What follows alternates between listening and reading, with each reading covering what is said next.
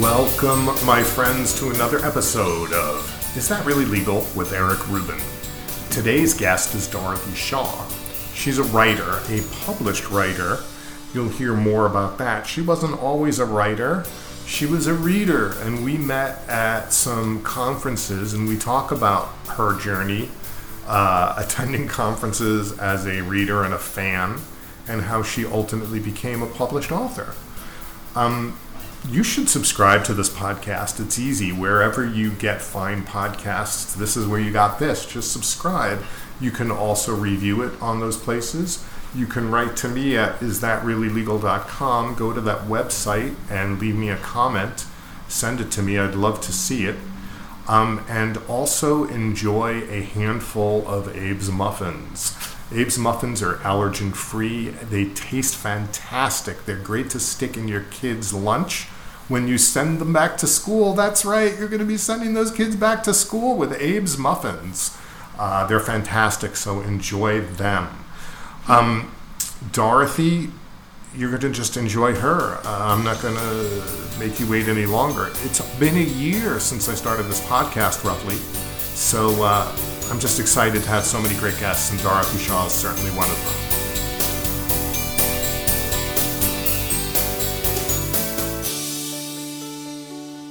Dorothy Shaw, welcome to Is That Really Legal with Eric Rubin. I'm so happy to be talking to you today. I'm happy to be talking to you too. It's been a long time. And it has. You know, I don't know if it'll be in the intro or not, but I've I've known you for like 20 years, but I see I see you maybe five months out of our entire lives. I know. Every, every time we see each other, we are like in, right back to like the most intimate details of our lives. And I won't go into them during this, but you and I have shared some very turbulent, intense times in our professional and personal lives. But what, what's been great from my point of view is that you were never like, Eric, you're doing this all wrong. Or you've always been like just a great ear. Um, so let's, I just want to throw that out there. And thank you for that because I feel like you and I are both in a really great place, at least as far as I know. I'll catch up with you. I know for me, I'm in a great place. Um, but I, I just want to catch up and, and talk about, first of all, I know you live, you're a giant blue dot in a vast wasteland of red. but Yes. let- for people who don't know you, imagine um, uh, oh, the actress who was started on Married with Children uh, was then like a badass biker gang leader, and now she's got a new. What's her name? Because I've just been reading a lot. Katey, about her. Se- I think it's Katey Sagal. Yeah, if anyone was going to play you in a movie, it's Katey Sagal, right? I mean, like that's a no-brainer.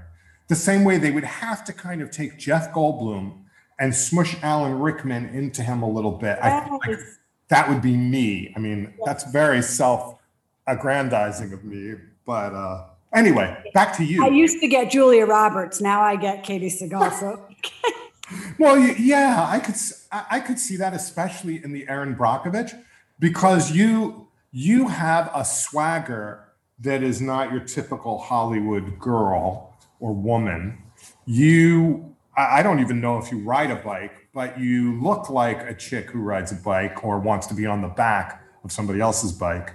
You have some really cool two tattoos, one of which I have a tiny bit to do with, which we'll talk about that too. And folks, don't don't go crazy. Believe me, it's got very little to do with me. There's nothing particularly interesting about me in the story. But anyway, back to you. Where did you start out living?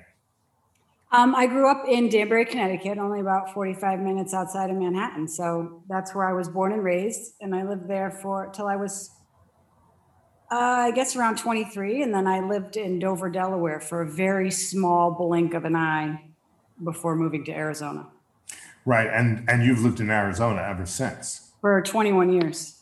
And uh, you know, my ex junior partner, now owning her own agency, uh, Shannon Orso, lives out there too. And we had a lot to say on that episode. I'm not asking you to listen to it or if you had, but I did. I listened to Oh. most of it. I listened to most of it. Uh, so I like, oh, she's here. Yeah, the last time I was in Arizona was probably then when I had gone to do that conference where I met her. And you and I, it might be the last time I saw you. We had Yeah, lunch. Yep. Yeah, we did. I came out to see you up in Scottsdale. Yep. And we went to the restaurant that was part of the hotel, I believe. Mhm. And there was a sign that you shouldn't bring guns in the bar. and I was like, is this a joke? And then I heard, oh, no, No. no, that is not a joke, in fact. And I just, uh, it's so alien to my way of being. And by the way, I'm one of the few guys who most people know who actually has shot all kinds of weapons. My dad was a, a gun guy, and I grew up with my own 22 rifle, and then I shot my dad's pistols, and he had a wide variety of them. So I know how to handle a gun. If someone handed me a gun, I know all about the safety, you know, the difference between, you know, if there's a round in the chamber, making sure I clear the chamber, Yeah, yeah. how a revolver works, all, all this Those stuff. key things. Yeah, they're really important if you want to, you know, not kill yourself or your friends. Right. Um, but I- so I have a healthy respect for them, which is, I think, doubly why it makes me in just I can't understand people just walk around with them like a pen. It is not like a pen. But anyway, we may or may not go back to that. What took you to Arizona? Um, my job at the time. So Ah. I Do you was- want to talk about what you did? Is it okay? Yeah, it's totally fine. I mean, now there's this melding of my two worlds, right? So you know me as Dorothy. You've always known me as Dorothy, but Dorothy's my pen name. And and I worked in corporate America for 25 years. So and I had young kids and when I started writing, I was writing you know, I'm on the high heat index in my writing and so I was concerned that, you know, in the event that I made it, you know, whatever I really needed to kind of keep these worlds separate. And also, you know, I don't have to tell you this. Some men, some men are are pigs and they think they can say what they want and do what they want because you write romance with sex in it. And so I really wanted to keep my kids safe. Um, so I chose a pen name, but I was working for Bank of America at the time. Um, I, I did literally climb the corporate ladder from starting as a customer service phone rep all the way to when I left there as a VP and then later on in my career, a, a director of technology. So um, my job brought me out here. I was in a what I call the practice marriage, my first husband, and we were we were married for three years, and um, and we you know we just went our separate ways. And he's off, got remarried, and has kids, and is wonderfully happy in his life. And um, you know, I moved to Arizona, dragged my at the time he was eight, my son out here with me. He's almost thirty, and uh, and you know the rest is not quite history yet. But I've I've been here ever since because the weather. I think the weather's fantastic. So You, you know, it's very interesting. I, I feel like Arizona is a place I enjoy for small periods of a time, Yeah. and then I can't. Like, first of all, it's very wide open and low. So Yeah. I feel very exposed. Like I like tall buildings. I'm some kind of strange animal that likes to hide in the crevices. I don't do well with sunlight. I am like one of those pale things from under a rock. Too much sunlight, I burn, I peel, and start the process over. So it's just not for me. Um, but it is beautiful. I feel like Arizona is like when I went to Utah once and I was on tour for Suzanne Brockmann. I was working for her, and we stopped by the Arches, which is the national park. It's gorgeous, but they were having a heat wave, and a heat wave at Arches means it was 120 degrees. And I literally was in a, a minivan with the car, you know, was running, and there's air conditioning blasting. I slid open the minivan's door, and it was as if I had opened a pizza oven. yeah, And I was like, there's no way I'm leaving this van.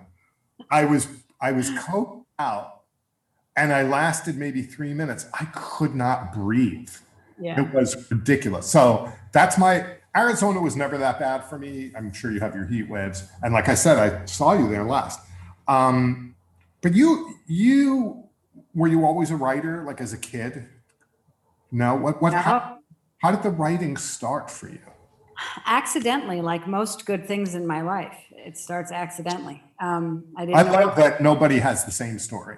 yeah well that's what's so cool i mean a lot of people i know were like i've always always wrote when i was a kid i wasn't a big reader as a child um, i did have a run of vc andrews novels in high school because my best friend was a big reader um, and she used to you know back then we we had house phones you and i are like dinosaurs right and i would we would be on the phone late at night and she would be reading to me while i was on the phone so i was listening to my audiobooks you know a la marsha my best friend in high school. But, so you were on a phone with a wire attached to a wall. Oh yeah, with a cord. You were stretched. you were miming that. Yeah, definitely the long, you know, to the ear, and and I think I had a blue slimline in my bedroom. I, only I only over exactly. forty will know what that is. So maybe even yeah, so over forty. Maybe a princess. I did. I never had the princess one. My sister did, but I I had a slimline because those were cooler. Um, of course, she always hit the buttons with your face then. But anyway, uh, so Marsha used to read to me, and then um, I started watching True Blood when it came out on HBO, right in, right in early two thousands, and um, that led me to Charlaine Harris's books, and then I read everything I could then, and then that introduced me to um, my ex-husband. now my ex-husband at the time he was a tattoo artist. We were married, and he had a client who was an aspiring author so um, we went and had drinks with Nikki, and and she actually this is the reason I'm a writer is because of Twitter. She got us on Twitter. This was early days Twitter, back you know was like second version Twitter. Most people don't even know what the hell that looked like, and um, it crashed all the time then. And you if you called too many API calls, like if you spent too much time on Twitter, it would lock you out. You'd go to Twitter jail. Oh. So. Uh, I met her and a bunch of other aspiring authors. Some of them I'm still friends with today, and um, some have made it. Some are still plugging along, and um, and that's when I they said you can write. They all wanted to know the story about how my ex husband and I met, and so I wrote this seven part series about how Wookie and I met. And they all said you have a voice, you can write. And I said you guys are crazy. I can't write. And and then I wrote about 180 poems in a year. And so it just started in me and then I couldn't stop. When you and I met, I don't know why, and I don't know if this is accurate. I and you don't have to you may or may not remember. I feel I like remember. we met at the Marriott in New York, but it could nope. be not that. So you we did have coffee at the Marriott. We met in 2012 actually in Los Angeles at RT. I think I may never have left the hotel. Wait, was that the hotel that was like the Logan's Run hotel? It was down in, in downtown LA. That's where they shot Logan's Run. Yeah. Yeah, so. It had the cement columns yes. and the round bar in the center. Oddly enough, was across the street from Union Bank, MUFG, which I ended up working for before I. That was my last job, but um, that's where we met, and it was because of my tattoo, because you saw the vampires on my arm. Yeah. So um, I don't know if I had tattoos at that point. I was pretty new to tattoos. None that you could see. I, I honestly don't remember when I got my first one. Um, and several are on my back, so you can't really, or shoulders. The one I that you see the most is this koi fish I have that I got when I was 50. So how old was I when I was? Oh no, I had them then. Okay. Well, in any event, I wore long sleeves. You probably couldn't see them. I didn't um, see them, but we started talking. That was what started the conversation. Right. And then you you your your vampire tattoos, if I'm not mistaken, are based on the Black Dagger Brotherhood, which yes. is a series by J.R. Ward. Yes. And you, when I told you, oh, I know JR, she's a friend of mine. And I don't mean friend like we hang out, but just for people who don't know, uh, when I worked for Suzanne Brockmann, um, I met a lot of cool people. One of the people I met was JR, who had been going through a very tough time with her writing. I think she's a lawyer. She was writing a different kind of romance. She was ready to hang it up. And she said, screw it, I'm going to write the one thing I really, really wanted to write, which was vampires. And this is an important story, boys and girls, because everyone told her, oh, vampires have been done to death. I mean, the Sookie Stackhouse stuff had just happened. Before that, we had the glittery teen vampires. I mean, vampires were really, if you ask me, I'd say they were done to death. But she had a completely different take, a completely different voice, and she hit the jackpot. Yep. And And, by the way, I don't mean to say she was lucky, but of course she was lucky. I mean, there is some luck involved. There's always a little bit of luck in the midst of that. but she's how you get there. right. But she's got an incredible talent, and she did the right things, and everybody like it completely changed the course of her life and her career. And you were one of her fans. Like you were, you were, you were very excited to meet her. She's the only author that I get starstruck with. And I said, "Oh, you should meet her. I'll introduce you." And you went from Chicago. right, and and oh, I introduced you in Chicago. Okay, so that was after that. Okay, Yeah. Chicago was the place I never left. Another RT, I think. Well, we Um, didn't leave. Not at RT's. Why would you leave? There was so much going on. At the Yeah. convention. There's And- never a reason to leave RT. Right, and so people know what RT is. Oh, it's the. Romantic Times Book Lovers Convention, which I don't think exists anymore. And what was great about that place was it was not just writers, but it was also fans and also the people who were starting to be writers. And and it was a very friendly place. I mean, there was certainly an element of too much friendly and perhaps drinking a little too much. I won't, I'm not going to call out anybody. Maybe myself. I had a few nights where I happily went into the elevator before I said the wrong thing. I might have even said the wrong thing a few times. I'm just going to let that go. But in any event, um, there was a signing, and you were like, I really want her signature on my arm underneath this character. And I was like, we're going to make that happen. And you are, I have to say, there's many words to describe you. Um, you're a very, you're a physical presence. You're, I mean, uh, look, I'm not hating on this person, okay? I've said a million times how happily married I am, and you and I are really great friends. But you're a very attractive person. You're very noticeable. You're confident. You have a dance background, if I'm not mistaken. You really know how to move through time and space. And I just, when I see you, I, confidence is what I think. When I said, come on, let's go meet her, and we saw her across a giant room, you became like a 10 year old girl who Oh was just like freaking out. It was so fun for me. It was fun for me because You were like, "Did you eat?" And I was like, "No. If I eat, I'm going to throw up." And and she was so great, right? She was like, "Hi, Eric, who's that? Whatever." I, I don't remember that. You, I remember all of it. I mean, I remember like it was the greatest day of my life, Eric. It really was. And you were a part of that. But I mean, Oh, that's sweet. You and me, and you with her, and me with her, and I look like I'm freaking out because I was freaking out. Yeah, it's actually on my Facebook. I'll have to post that as part of this. Um, but yeah, there's a picture of me with her and then you with her. And she signed your arm and you got that inked. So her signature is tattooed onto your arm. You're showing me now. We, we don't do the video. Oh, that's really good. Yeah. And so you have like a half sleeve on that arm. I guess Yeah. I'd say that. Um, and were you always into tattoos or was that a result of marrying the Wookiee? That, no, uh, I was always into tattoos. I had a handful of tattoos before he and I met. And then, you know, he covered some of them up and put new things and just added to them. So now I don't have a tattoo artist because we're divorced. forced him to that. So And we don't talk. I would still have him Oh. tattoo me, but we don't, we're not, you know, we're not, we're very estranged right now. I'm sorry. It Uh, sucks. It does suck because he was a good, you know, he, he was my plotting partner too. I mean, he was, we had a very good friendship. He was your what partner? My plotting partner. Gotcha. You know, books, let me tell you. well, you know, you and I have that in common. I guess I have had two marriages that ended perfectly with divorce.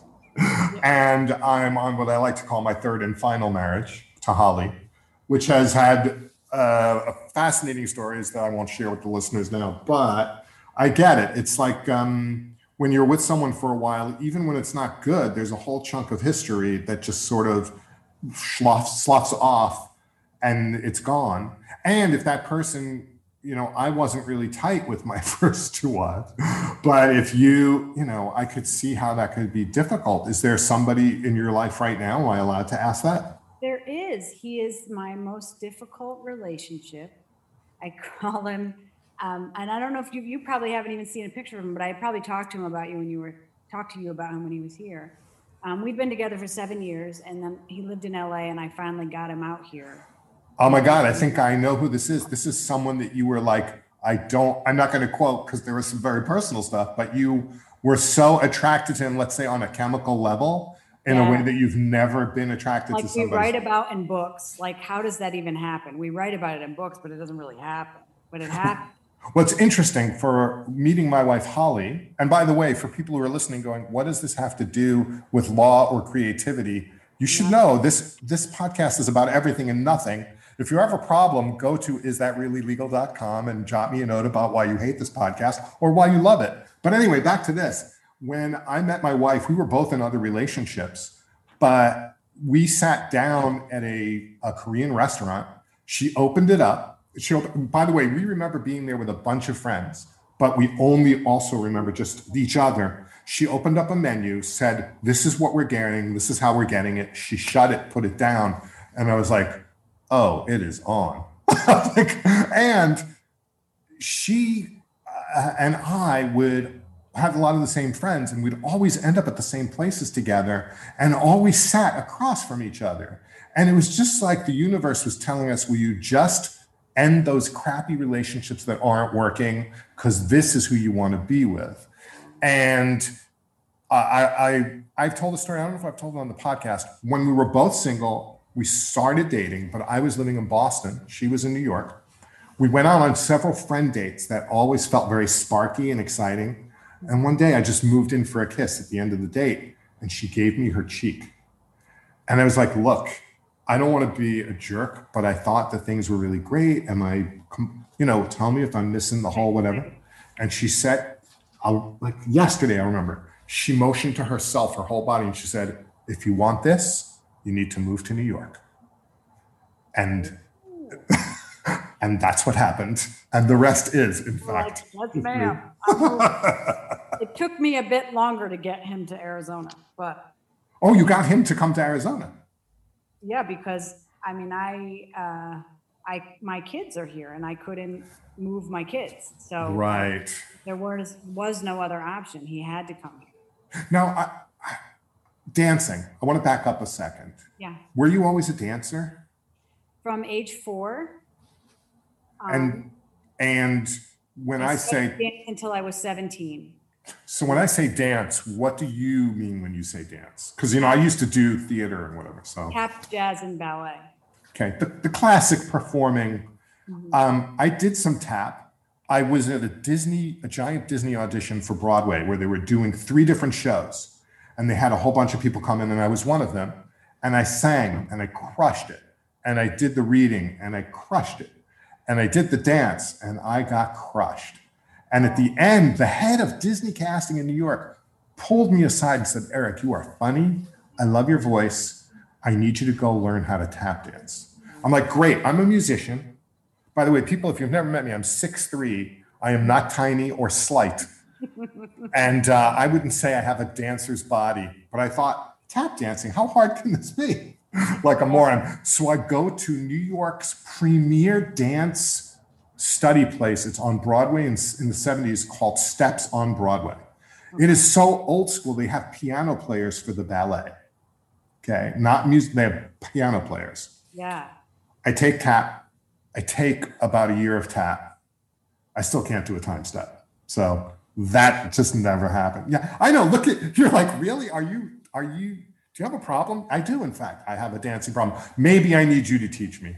I don't know. It's I'm like, well, I mean, I took tap the whole 13 years I danced. That was my thing. I didn't take ballet until years later. My mother did not want me to take ballet for various reasons, but then she, you know she finally relented when I was an early teen.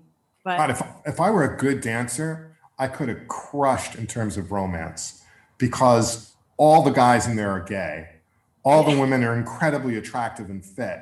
And all you need to be is the straight guy who'll hang out with them who'd be half decent shape. I mean, you could just burn through there like a wildfire. I know it's not appropriate, people, but it's just what came to my mind. I mean, it's it's like Bob Fosse. Like yeah.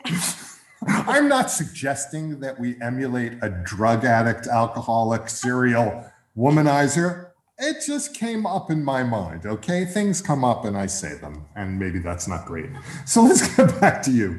So you write, you did you write this series about a tattoo artist and a romance? How did that, Oh, what I've was never that? written. I've never written a series about a tattoo artist. So, I mean, when I started writing, What was that first series or first? oh, the first my first book or my first Yeah. series. Okay, well, let me back up because you told people when, when you when you started writing and you told people they were like, "Oh my God, you're a great writer." What was it that you were working Oh, on? oh, I wrote the story of how my ex-husband and I met okay, how we started dating. And it was a little bit of a tumultuous story. So I just wrote wrote it out for we were kind of these characters on Twitter. He was Wookie and I was Wookie's girl. And Right. incidentally, that's what J.R. Ward remembered my name from the on her online signings. And then I really had a heart attack, right? Because she was like, Oh my God, you're Wookie's girl. And then like everybody goes, Is Wookie here too? And I was like, No, he's not here. it's just me. So she really wanted to meet him.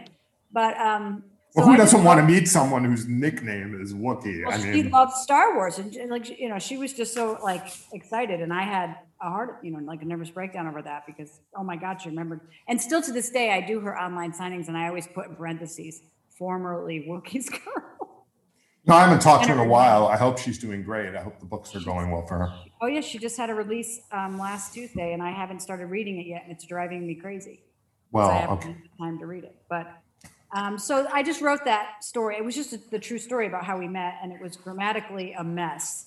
Um, but that's where my friends felt that I had a voice. And so after that, it was about a year and a half of writing, like I said, a lot of poetry, and um, and then I started writing what I thought in my mind. I'm very methodical, right? So I'll write a short story. I wrote a couple thousand word, two thousand word short stories, and then my goal was I'm going to write a novella. And at this point, I'm kind of getting into the book world because I'm also I don't know if you know this, but a bit of an extrovert. So I start going to conventions. And Well, we talked a lot. I do remember that. You were very friendly. I, yeah, I'm, I'm friendly. Well, no, and I mean that. So people need to understand first of all, when when you're a literary agent, as I was, um, there were people who were friendly who were inappropriate. Like I was shocked. I was shocked what people were willing to do to make my acquaintance or Yeah. to be my friend. And I literally had someone invite me to their room I don't when at the Marriott. And and by the way, I'm not saying I have game or anything. I'm just saying that's not something that as an agent you should do, or as a writer you should do. Right, and, And- there I am. I remember meeting you, thinking, "Well, he's an agent," and I'm like, a in, like I'm an embryo. Like I have no business talking to him about anything. And we didn't talk about my writing for a few years. You and I. No, no, not at all. You were just being, as far as I knew, you were just a fan of romance. So it was really Yeah. very comfortable to hang with you because you were never going to suddenly pull out a 300 page manuscript. Can you read this for me? Like I, I remember you were like, "Why haven't you sent me your writing?" I'm like, "Well, you you never asked. Like I'm not just going to send you my writing." Like, People never ask. they just send you. I'm just like, I don't, you know, I'm trying to be appropriate. I'm very methodical. Like I said, like, well, I'm gonna, I don't pitch. Why would I pitch to an agent? I don't have anything to pitch to an agent. I'm a baby. By the way, I once had someone because I read their stuff and said, "Well, this is cool," and whatever. I give them some feedback. They held me out as their agent, and I had to write to them, "I'm not your agent," and then I'd never talk to them again. By the way, they're pretty well known in certain circles, so it was like amazing that this happened.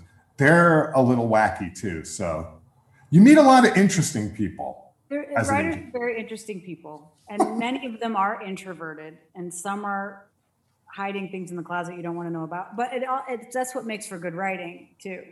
But So yeah, but I uh, people are going to say enough, Eric. What about Dorothy? So I- what well, what so I started. happened next? So I thought, okay, well, I'll write a novella. And the novella turned into a novel, which turned into a series. So as that character, and, and you know, you write what you know, especially when you're new. So I wrote about a, you know, a, a tattooed redhead who works in the corporate world, but she's from the wrong side of the tracks. Now I'm not from the wrong side of the tracks, but this girl was. So there was a lot about her that I could emulate from me that I could put into her. But then, as you know, they take on their own life, and so that that story kind of broke up into a, a series, and that's my first series. So there's three books out in it, and I haven't been able to go back and put anything new into it in a few years. Um, What's that series called? it's called the Donnellys. So it's a Irish Catholic family out of California, and there's ten siblings, and and each adult sibling that's not already married will have a book, and then probably some beyond that, maybe a backstory of the parents. But the the theme around the story is, you know, um, normal doesn't mean perfect, right? And so there's alcoholism, there's you know broken pickers, picking the wrong relationships, ending up with the wrong people, lots of struggles as they figure out how to do life. I love um, angsty romance. I love the rip your heart out kind of romance. I'm not a I mean, if I could, and this will get me crucified, if I could write romance without a happy ending, which is just Nicholas Sparks, but in my opinion, it's not romance. Most people right, would say that's not, not, romance. Not romance. It's not romance without a happy ending. Something else. It's erotica. You can do erotica, and and make it fit. But um, I like to write about broken people trying to figure out how to fix their life and be in a relationship because that's real life and you know you know there's two kinds of readers out there there's a reader that needs the happy romance the the, the lovey romance the pretty in pink um, with no misery where the angst is outside of the two main characters they need that because it makes them feel better about their life and mm-hmm. then there's the reader who wants to read the angsty stuff wants to read about the gut-wrenching broken relationship because it also makes them feel better about their life and they also feel not alone I have a, a short story I give out at conventions now for free, and um, and it doesn't have a happy ending. And I always can tell my readers because I go, well, here's a little free short story. I have a one, it's an erotic horror, and then I have a no happy ending love story. And and the sick ones like me, I call them sick. The sick ones like me go, ooh, gimme, gimme, gimme. They want they want to cry. They want to read that and and feel that angst. I think it's like movies. Like uh, for me, it depends on the situation uh, after the pandemic and all the Nazis coming out of the woodwork stuff that we dealt with, I cannot watch sad movies right now. And by the way, you know, I'm a heavy movie guy. Usually I, I was an actor, a producer. I like the artsy stuff. I need dancing, singing teacups. I cannot handle, like, I watched uh, Nomadland and I was like, oh, I can't do this anymore. However, maybe someday. But like there are people, okay, here's a great example. My wife, we don't live that far from Coney Island. You can get there in a little bit in Brooklyn, as you can, if you hear the siren, um, on cue. Um, we go to Coney Island sometimes, and I will do the Wonder Wheel, which is like a giant Ferris wheel, but sometimes the things move inside of it a little bit. Okay, that's great. My wife wants to do the lie down on the the the um, roller coaster that you lie down on, and then you might go flying off at any time. It's like that stuff scares the crap out of me. I don't, why would anybody do that? That's like when they want to know where the tanks are, they strap you on that machine, you tell them where the troops are, whatever. It's, you know, everybody does their thing. So uh, I have to tell you, I, and I don't, I don't want to get deeply into it, but my sister, I lost my sister in November of 2019. Oh, I'm, I'm so sorry. So, so, and there's history there behind that, but I lost my sister and then I, and 20 days later, I lost her husband who they were married for 30 years. So that's like a Greek tragedy. Like you can't write that stuff, right? And then the pandemic hit.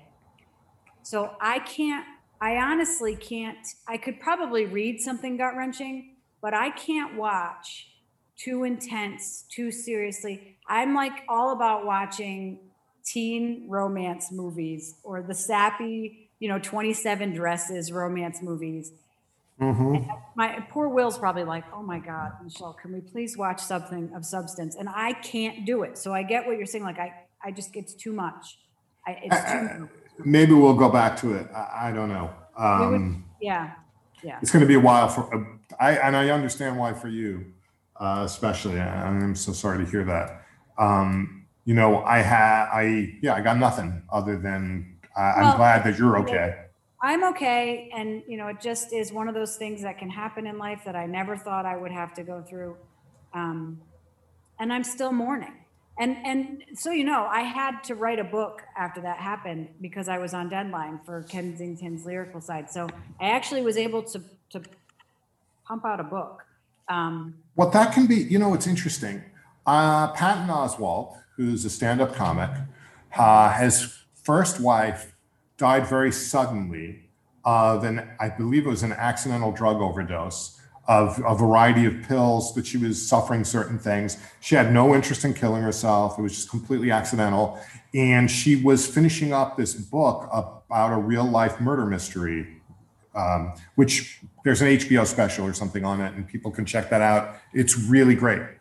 But when I saw Patton do a stand up special after, he talked about you can put your misery into your art you just can't get out on stage and go, I'm miserable and talk about yourself. But if you find the way to use it, like a blues musician, and I think that's what he said, like a blues musician doesn't get up there and go, I'm going to tell you about the 20 worst years of my life.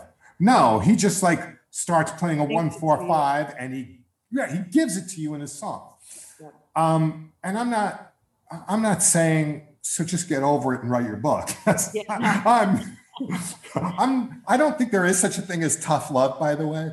There's yeah. love and there's not love. But anyway, um, you you know, some people can make it work for them, and clearly you were able to do that.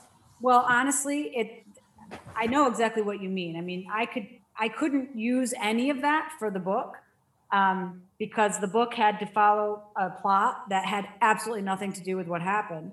Um, I did get to put some of that emotion, a lot of that emotion, into what happens to the character and her reaction to what's happening. Um, but even that, I, I did kind of shortchange it because it was so sensitive, right? I had to go back in and kind of add more. But I, I do know that, you know, everything that happens to us, and, and Megan Hart, who is a very good friend of mine, she has at one time been on the New York Times bestsellers list. She is some incredible angsty. Any angsty reader pretty much knows her writing. Um, she was, you know, we've all had our. I haven't had my rise in the romance world, but she had a very big rise in the romance world, and then you know, kind of coasted slowly back down. I want to. I got to interrupt you. Are you published? Yes. Yes. And you're you just dropped well, Kensington down there like it was nothing. Well, Kensington because, is a New York publisher, isn't it? It is. It's all right. Sorry, I got to be my lawyer for a minute and go. Okay, that's good. I have no further questions at this time. You're doing fine. I'm still very, I'm still very humble. That's the other thing is I might be, you know, uh, a huge extrovert, but I am very humble and very realistic about where I am in my writing career, and I'm still not where I want to be. But maybe someday that'll happen. Maybe it won't. But you know what? I, I keep writing because that's what that's what we do. Do you have an agent, by the way? I do not have an agent.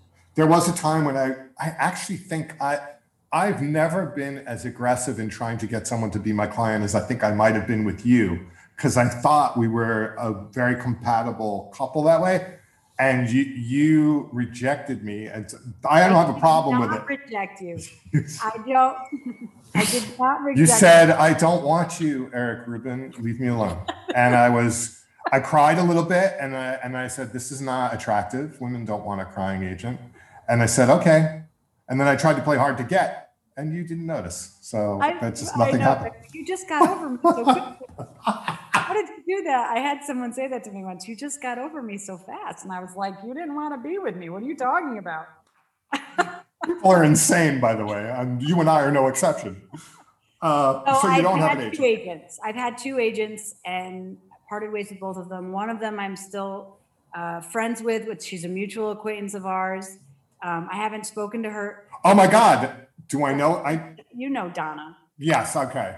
I haven't heard from her either. No. And so I'm worried about. Uh, well, I don't know if I, I don't know. I don't know if I should be worried or not worried. I just know that if I get on the phone with her, it's going to, I have to commit like three hours because it's going to She's a talker. She's a well, talker. Well, I am too. So we have to hear her stuff and then we got to hear my stuff. And sometimes we go back and forth. And you and I would end up on the phone for hours too, like that. But she's so also, by the way, incredibly brilliant knows a lot. Well, I love her. She's somebody yeah. else that I also just immediately became friends with.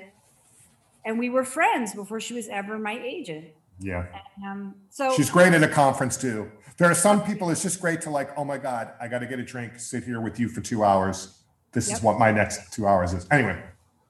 So she, so I, I'm, I'm agentless, but I'm not looking. I don't have anything to offer an agent right now. I mean, I made I don't make enough money off my writing to to even think about splitting it or to make it beneficial for the amount of work an agent has to do. Right? I mean, I have a business head. I know, but I'm gonna I'm gonna this is good for the kids to hear. Yeah. That you know, there's the possibility that an agent would be interested in you because they see you've laid the groundwork already. They don't have to teach you stuff. What they want to do now is say, okay, good, I got it. You're not you're not retaining me for your stuff at this level. You're retaining me so that we can come up with some new stuff to take you to the next level.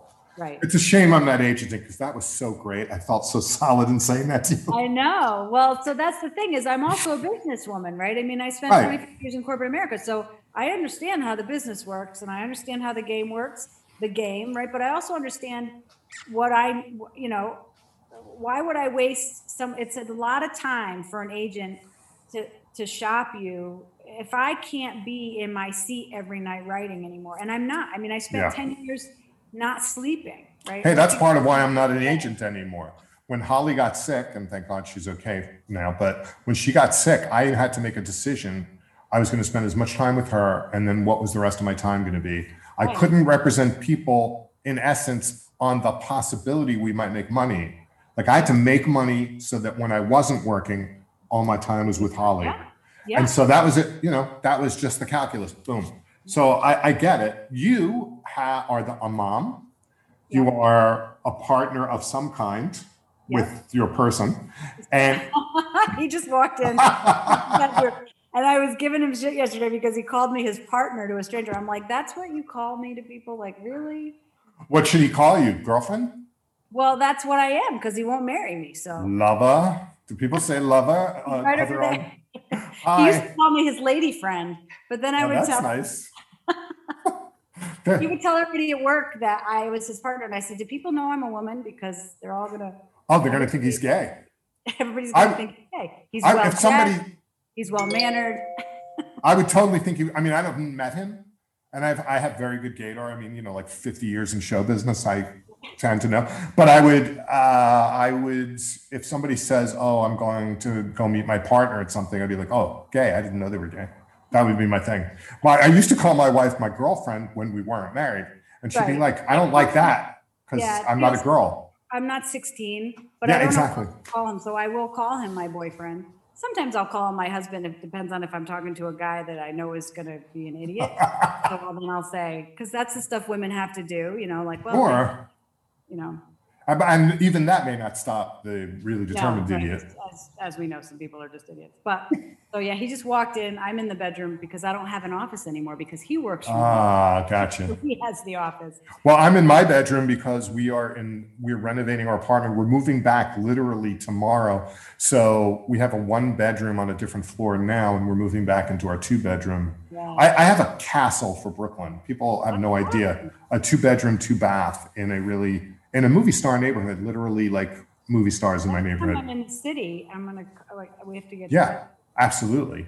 you know, notice I've lived here 21 years. I still call it the city because that's what it is. It's the city. No one else out here knows what the hell I'm talking about. But No, because for okay, so if you're not from New York, people don't say Manhattan; they call it the city. And when people go, "I'm going into the city," they only mean Manhattan, even though there's five boroughs.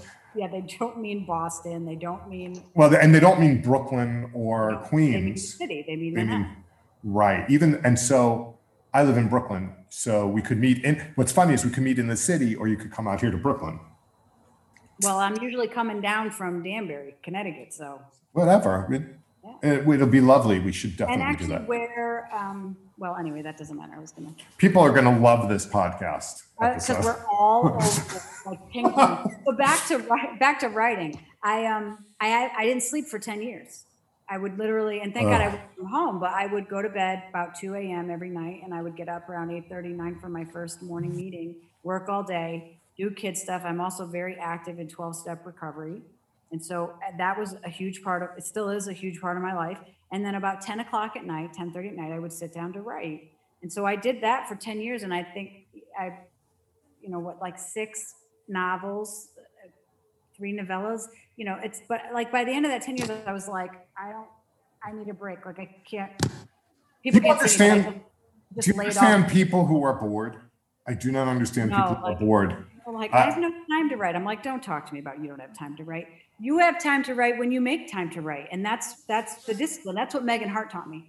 I don't care about the muse, and this is gonna maybe upset some people. No, I this I love talking about this. Don't Please. tell me. But some people will be like, but I have a muse. Like, good. Is he cooperating today? No. What you're not going to write because your muse won't cooperate? There's like sit down and write. That's how this is a job. You want to be successful, you have to discipline yourself. You have to write no matter what's going on. And and sometimes, you know, your guts are getting ripped out because life is happening and you're on deadline and you got to write. The only exception is maybe when somebody dies, they go, "Okay, we'll move the date." Other than that, they don't care that you had to break up. They don't care that you're I think there's a blend of this. My personal take is if you don't feel the muse that day, you start writing and the muse will show up. And I feel, yeah, and I mm-hmm. also think that a lot of times people start writing and they don't like what's coming out. That is just part of flushing the system, or maybe you're wrong. Maybe Yeah. this is what you're supposed to be writing. Right. Don't say no to it because the whole thing will dry up. That's my thing. And I, I do uh, music writing these days, and I have lots of half songs that like I just do it until it seems to be done, and I'm like, I look at it and go, I don't like this. It's like that's okay. It's in the book. You'll Right. revisit it. It might become something else. Don't say no to the muse because that's how you lose it. right. It'll ultimately creativity will go. Oh, I guess I guess we don't live here. Yeah. it's like when I, the mean, I, I slowed down one because I was tired, and two, and slowed down meaning I I wrote six days a week, sometimes seven, depending. And I this was also before Will was living here, so I was traveling back and forth to LA every other week. Now it's only an hour flight, but literally work all week, get on a plane, get you know, and then I would be up writing at night. Poor guy, like, are we going to bed? Like, well, you go to bed. I gotta write. Like, I have to. This is something I have to. You don't understand. You know, like I, I need to if I want this to work. So I did slow down, and then the last book I wrote was I have a canine series, and did not set out to write a canine series. just so people are clear, that does not mean she has a bestiality series. That is not No, what she's saying. Because by the way, I've seen some crazy stuff out there. There is I, uh, Shapeshifters and whatever. Don't write me. That's not what this is about. So explain your canine series. So the for the canine series. So, so I will tell you, I'll finish. The Donnellys has multiple books coming. There's a book written. It's the fourth book. I'm going to rewrite the entire book because it's a shit show, literally. Um, and that was right when I was really needing a break.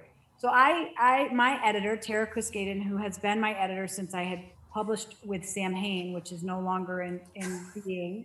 But Tara and I work great together. So she's continued to edit me. So she really wanted me to write a mainstream book. And I am very edgy in my writing. And um, and I've been told this many times by by many editors. And so I get it. I'm never going to write for the mainstream, and that's okay. I have a very distinct audience. It might be really small, but they're still mine. But so Tara's really urging me to write a mainstream book. So I plot like, okay, fine, what's popular? And she's like, I don't know, animals and police officers. I'm like, okay, a canine officer and a veterinarian. And I plot this book that the, the, the plot is so thin, you can see through it. I mean, it's just ridiculous. So I, I write up a proposal and I send like here. And she sends it to where she was working at the time and they reject it. And I was like, good, because I didn't want to write that book anyway. And then she was contracting with Lyrical, with Kensington's Lyrical line. So she sent it to Martin, who's not with them anymore, but she sent it to Martin, and Martin said, I love it. Can she write three? And we'll go with the canine theme because we already have a veterinarian theme. And so when a publisher from New York comes back to you and says, Can you write three books and make them canine? You say, Yes, Yes. of course I'll write you three books. How soon do you need it?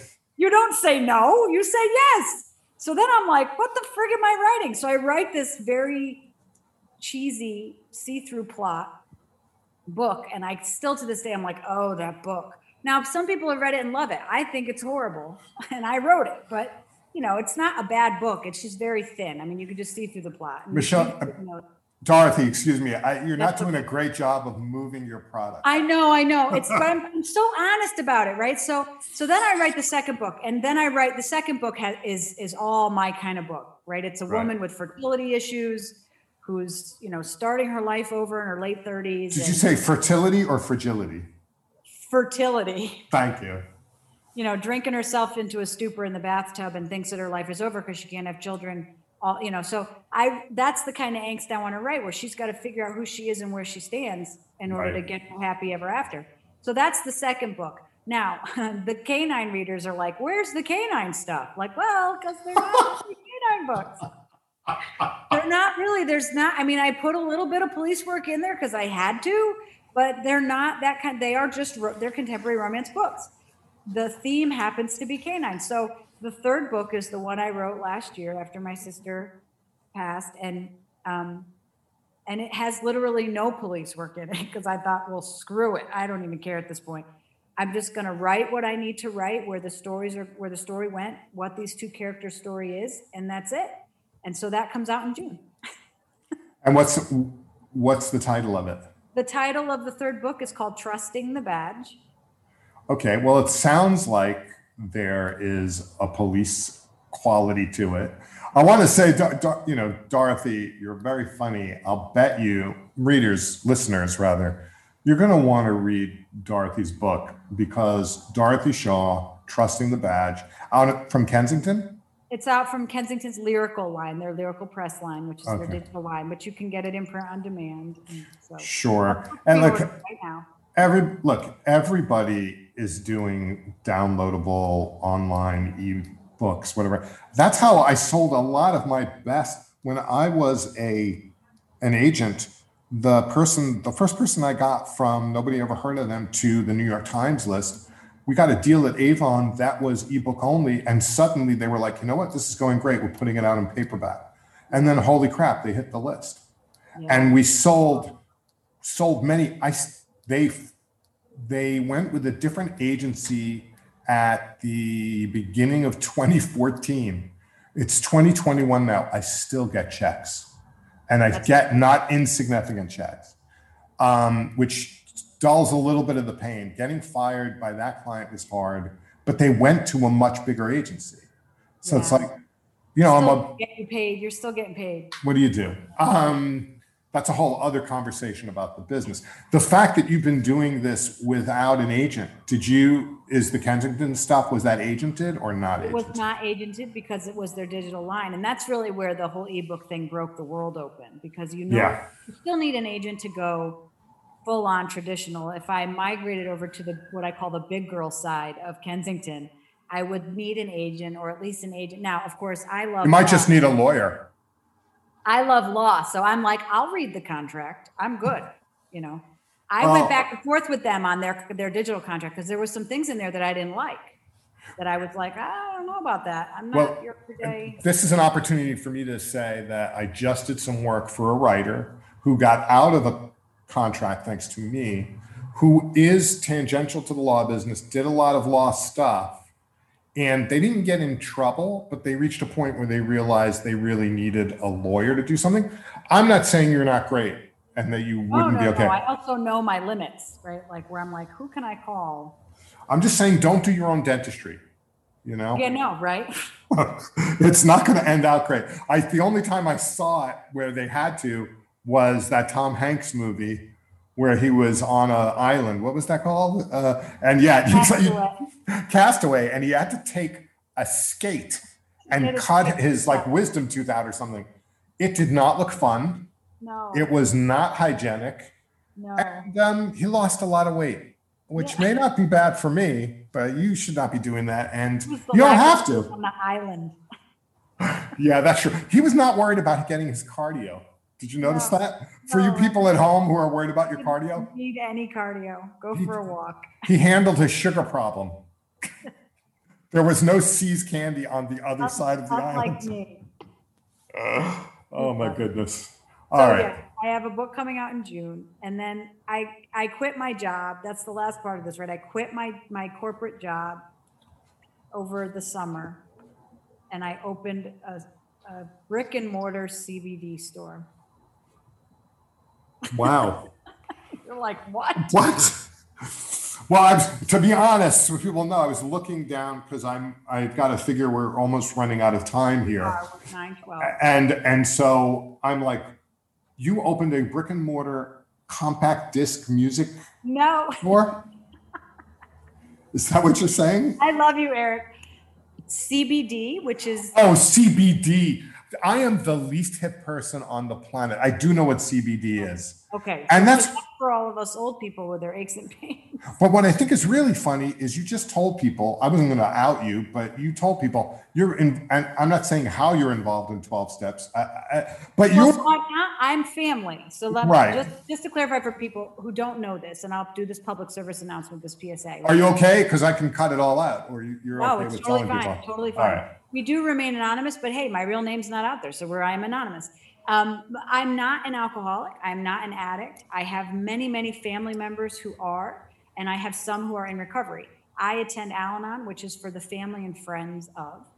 Al-Anon Right. is a program that was Alcoholics Anonymous handed Al-Anon the wives at the time it was mostly wives the program to create for the family for the for the family disease because everybody gets sick when they're living in that type of environment. So Absolutely. a member of Al Anon for almost my entire life. But this last time I took a small break and I've been now in for almost 17 years. So 16 years I've been back in. It's a huge part of my life and why I'm sane. most- Well, I-. So, like, uh, what I'm not telling people, because I went for the joke, is there's a lot of different types of CBD products. I've Yeah. seen them online. I also know people who use them, and you can. It first of all, it's legal in a lot of states, not all legal states. in all, it's legal in all Oh, 50 states. That stuff is okay. Yeah. Sorry, CBD that's is, not it's not right. So some people sell CBD that also has THC, which is Yeah. the stuff that gets you high. Right. Uh, so in the CBD world, it ha- in order for it to be legal CBD, it has to have 0.03% or less of THC in it. So my products have both have it with and without because even if you take the 0.3% of THC, what we call full spectrum, you can't get high. I mean, you could drink the whole bottle of oil, you wouldn't get high. You just get a stomach ache. Yeah, that But- sounds awful. I know, like who wants that? But it will show up on a urinalysis. So for people who have to be drug tested, you know, military, firemen, the UPS driver, they all, you know, they have a CDL, they have to be drug tested. So we have the alternative product, which is had the THC extracted completely. But Got it. both are very beneficial. So I opened this store and I thought, well, I'll write in between customers. How's that going? I haven't done any writing. How's the business going? It's well, I'm a little nuts because I opened a brick and mortar store in the middle of a pandemic. Yeah, that. Oh. But you live in a place where they don't believe in masks or They do wear distancing. though. Yeah, they do Uh, wear them here because we did have our our our not a not a fan of our governor, but he did put a mask mandate in. Um, Oh, kind of had to, and then he raised it um, recently because he thought, well, everybody's getting vaccinated, but you know, not everybody was vaccinated yet, and I had to put a sign in my window that said, "In my business, you will have to wear a mask," Right. because, and I I'm halfway through my vaccination, but even after, you know, so anyway. right, right. uh, No, I- it's yeah. slowly building. I'm, I am, I have a few moments of panic because I'm not bringing in any income. And I've never not been fully self-supporting my entire adult life. And so that kind of freaks me out sometimes. Um, but fortunately, you know, Will makes a very good living. So we're good, but, uh, it's slowly creeping up every month. And so that's good. It's getting busier. And Do I you hope. are you comfortable talking about the name of the business, or you'd rather not do that? Oh yeah, no, it's fine. It's called Your CBD Store. And it's actually a chain where it's a franchise. So we've got about 600 stores nationwide, and there's probably one near you. Where's Uh, yours located? Mine's in what's called Ahwatukee, Arizona. Ahwatukee is a small village of South Phoenix.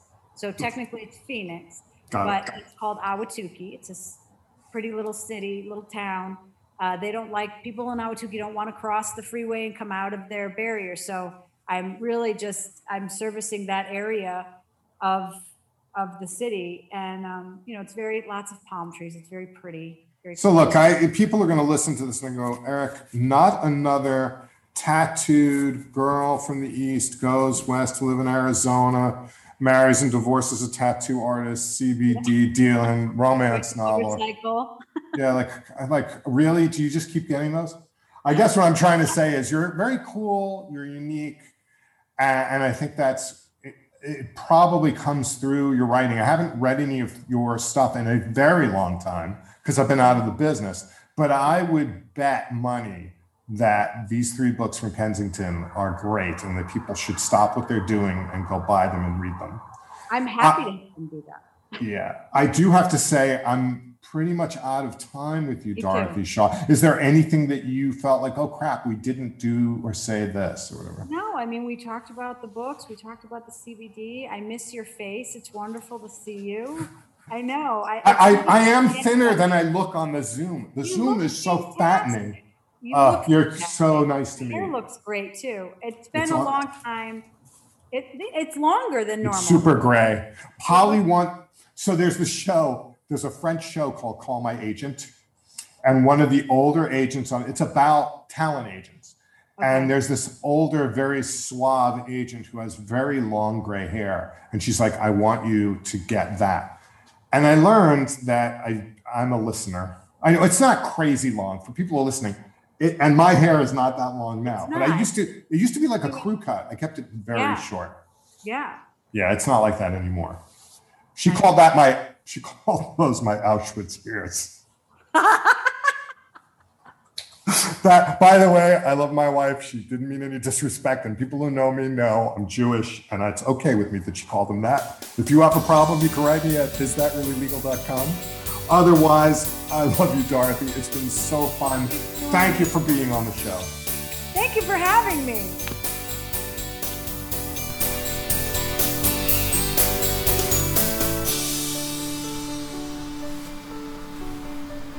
That was Dorothy Shaw.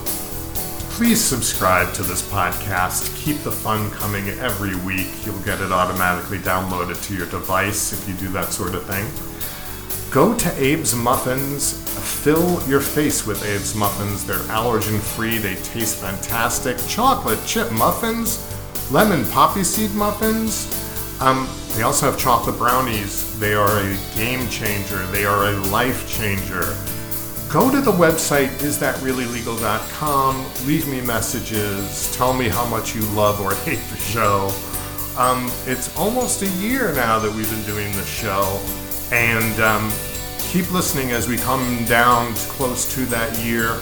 Um, there's going to be lots of great guests. Um, I hope you enjoy it as much as I've been enjoying doing it. Wear your mask, get your vaccine. We are so close to getting back to touching each other, seeing each other, going out to dinner, but don't rush it. Do it the way you need to do. Get the vaccine, mask yourself, take care of your friends, yourself, your loved ones. Just keep doing what you need to do so you can keep listening to Is That Really Legal with Eric Rubin. And we'll see you next time.